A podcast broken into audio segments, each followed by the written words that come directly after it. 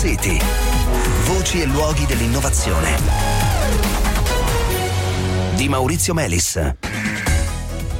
Buonasera, benvenuti a Smart City. Torniamo a parlare di metamateriali. Questa sera in particolare del nuovo metamateriale concepito all'Istituto di Nanoscienze del CNR, il primo capace, eh, diciamo così, di rispondere alle eh, vibrazioni deviandole in modo completamente diverso a seconda della direzione da cui provengono.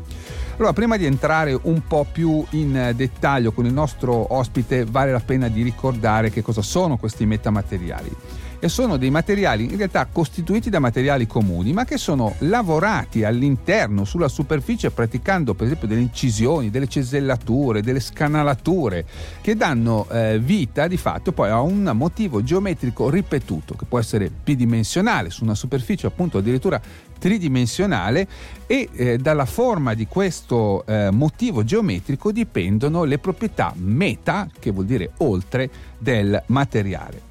Esistono anche esempi in natura, diciamo così, di metamateriali come le foglie di loto, che come sapete sono idrofobiche, oppure le corazze iridescenti, eh, non so, di alcuni insetti. E questi oggetti devono le loro proprietà non al materiale di cui sono composte, ma alla presenza, per esempio, di peli oppure di scaglie microscopiche che interagiscono in modo particolare, per esempio con l'acqua oppure con la eh, luce. Ma allora torniamo allo studio del CNR Nano pubblicato su Nature Communication, realizzato da un gruppo di scienziati guidato da Alessandro Pitanti e da Simone Zanotto che è in linea con noi. Buonasera.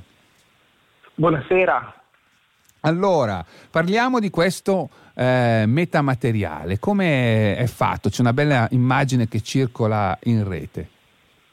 Sì, il metamateriale è un sottile strato di arseniuro di gallio. L'arseniuro di gallio è un semiconduttore, si usa tipicamente per fare elettronica ad alta frequenza, ma mh, mm, noi non eravamo particolarmente interessati a quello. Noi eh, diciamo che abbiamo delle tecnologie per nanofabbricare l'arseniuro di gallio e abbiamo sfruttato queste possibilità per scavare dei piccoli fori a forma di L eh, su questa membrana, su questo sottilissimo strato, si parla di 200 nanometri di spessore, quindi, quindi una frazione di millesimo di millimetro, insomma.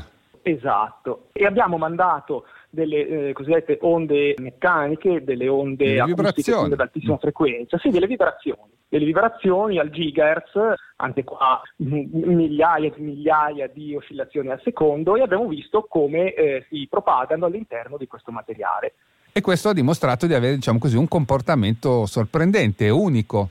Ma eh, forse potrebbe convenire partire da una metafora. Permettetemi una piccola licenza poetica perché sento un diagramma davanti, è forse un pochettino difficile proprio vedere il, il comportamento di questo materiale. Immaginiamo di essere di fronte a uno specchio. Se siamo di fronte a uno specchio ordinario, volgiamo la nostra spalla sinistra allo specchio e eh, vediamo la nostra spalla certo. sinistra come immagine nello specchio. Viceversa, se volgiamo la spalla destra, vediamo la spalla destra. Questo è uno specchio che ha un comportamento ordinario. Se avessimo uno specchio con un comportamento negativo, cosiddetta rifrazione o riflessione negativa, allora noi quando volgiamo la spalla sinistra a questo ipotetico specchio vedremo la nostra spalla destra e viceversa, volgendo la spalla destra vedremo la spalla sinistra. Bene, questo era già noto e già stato dimostrato. Quello che noi abbiamo dimostrato è un comportamento ancora più, eh, più strano. Esatto, più strano. È uno specchio al quale se noi volgiamo la spalla sinistra vediamo la spalla destra e quindi è negativo, ma se noi volgiamo la spalla destra continuiamo a vedere la spalla destra, quindi asimmetrico. Abbiamo rotto una simmetria. Quindi il materiale appunto è un comportamento sorprendente e che che cosa si può immaginare di fare quindi con un comportamento sorprendente di questo tipo?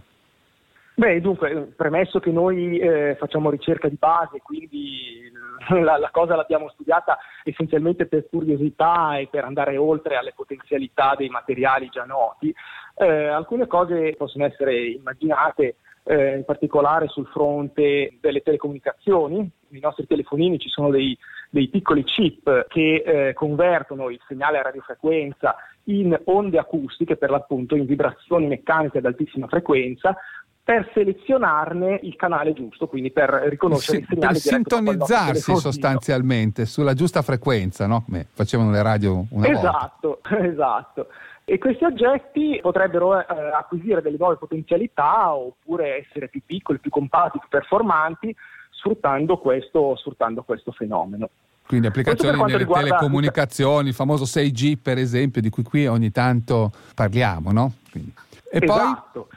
E poi andando invece eh, sul, sul macroscopico, quindi passando dal micro al macro, si potrebbe pensare di impiegare materiali di questo genere per fare cosiddetti metamateriali sismici. Cosa vuol dire metamateriali sismici? Sono delle, per esempio, serie di pilastri di calcestruzzo infilati nel terreno che permettono di eh, deviare o attenuare le onde sismiche ripeto, noi facciamo ricerca di base. Sì, sì, sì, poi, poi bisogna vedere con gli, con gli, specialisti, ma questo eh, per ricordare eh, una delle caratteristiche più affascinanti di questi eh, metamateriali, no? perché ehm, per esempio che si tratti di onde del mare che si tratti di vibrazioni di una membrana, di un materiale come il vostro, alla stessa geometria del materiale corrispondono più o meno gli stessi effetti, questa è, la, è l'aspettativa, cambia solo la scala.